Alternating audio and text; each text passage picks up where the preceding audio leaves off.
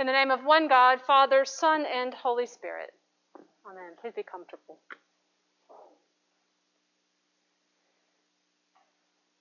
About seven or eight years ago, I went for the first time to the Society of St. John the Evangelist. It's a monastery in Boston. And it was my first silent retreat. And it was February, and it was freezing cold. And I landed in Boston and took a cab from the airport to Cambridge. There was snow and ice on the ground.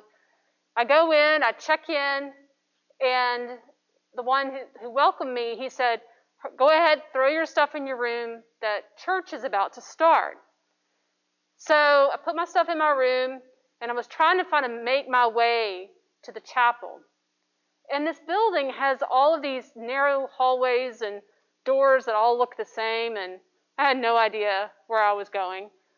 So I heard the sound of the organ, and I could smell the incense, and I saw a door that said chapel. I was like, okay.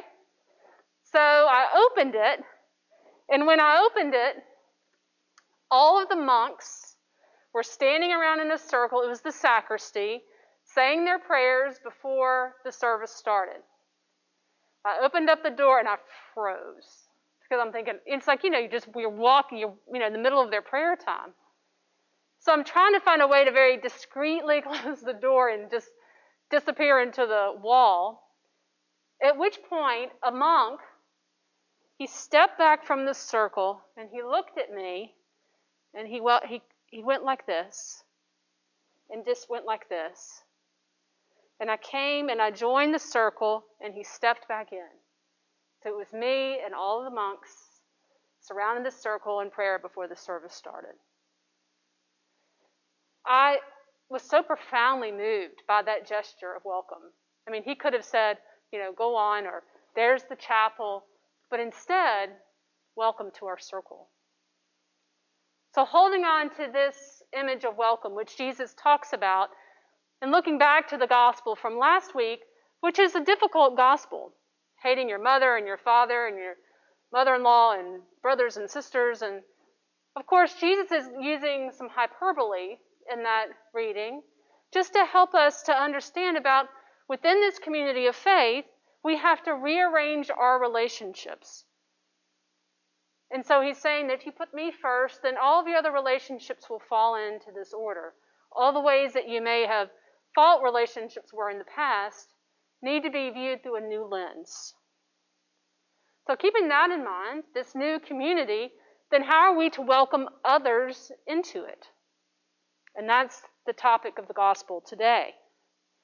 And Jesus talks about three things he talks about prophets, he talks about the righteous, and he talks about the little ones. So, if you think about prophets, we know from the Old Testament, prophets were definitely not the ones you wanted to bring to your, like, you know, Thanksgiving dinner to tell good news. They were always the ones who were pointing towards the ways in which they had sinned and separated themselves from God. They were willing to speak truth, even though it was not the most popular thing to do. I love Eugene Peterson's translation, The Message, the, the Bible translation. And this is what he says He says, accepting a messenger, a prophet, of God is as good as being a messenger. So when you accept a messenger, you become a messenger. Now, the righteous, the righteous are the ones who pursue healing and justice, constantly reaching out, constantly looking for the ways in which they can love in profound and transformative ways. Think about our baptismal covenant. Will you seek and serve Christ in all persons? That is the call of the righteous. And right now, there's it seems that it's such a full time for us to consider this call to righteousness and who we are and who we want to be and who we want to reach out to and who we want to become. And then the third are the little ones. And something I didn't know was that the early Christians actually referred to new members as new into their community as little ones. Not in a negative way, but in a way to say, you are now into our group, and we're going to show profound hospitality to you. Early Christians were known for this. They were known for their sense of welcome, much like those monks in the sacristy, opening up the circle and inviting me in.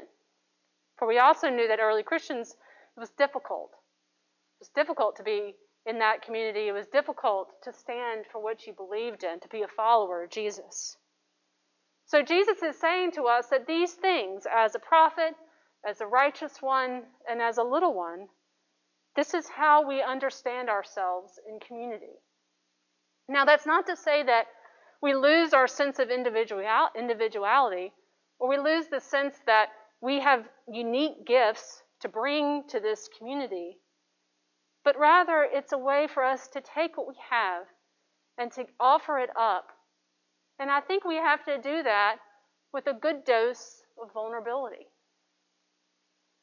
I love Brene Brown, and she seems to be, in, in, especially in this time, a, a, really powerful voice about vulnerability because I know we all, we're all here with our masks on. We feel very vulnerable.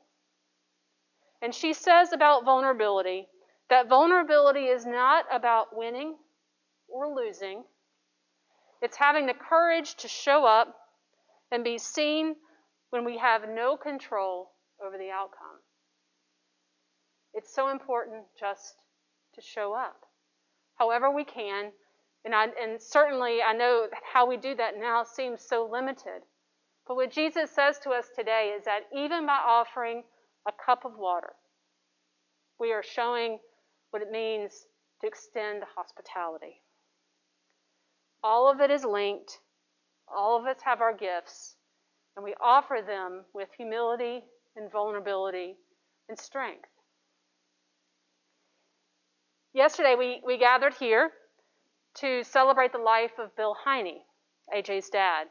And it was a really lovely service. Um, it was wonderful to hear his sisters, his daughters talk about, and his grandson to share their stories of him. And there was one overarching theme throughout the service was how Bill Heine always extended hospitality. Their front door was, was rarely locked. You walk in the door, and your family, no matter how full the table may seem, there was always a chair that can be pulled up to the corner. There was always a plate to be filled.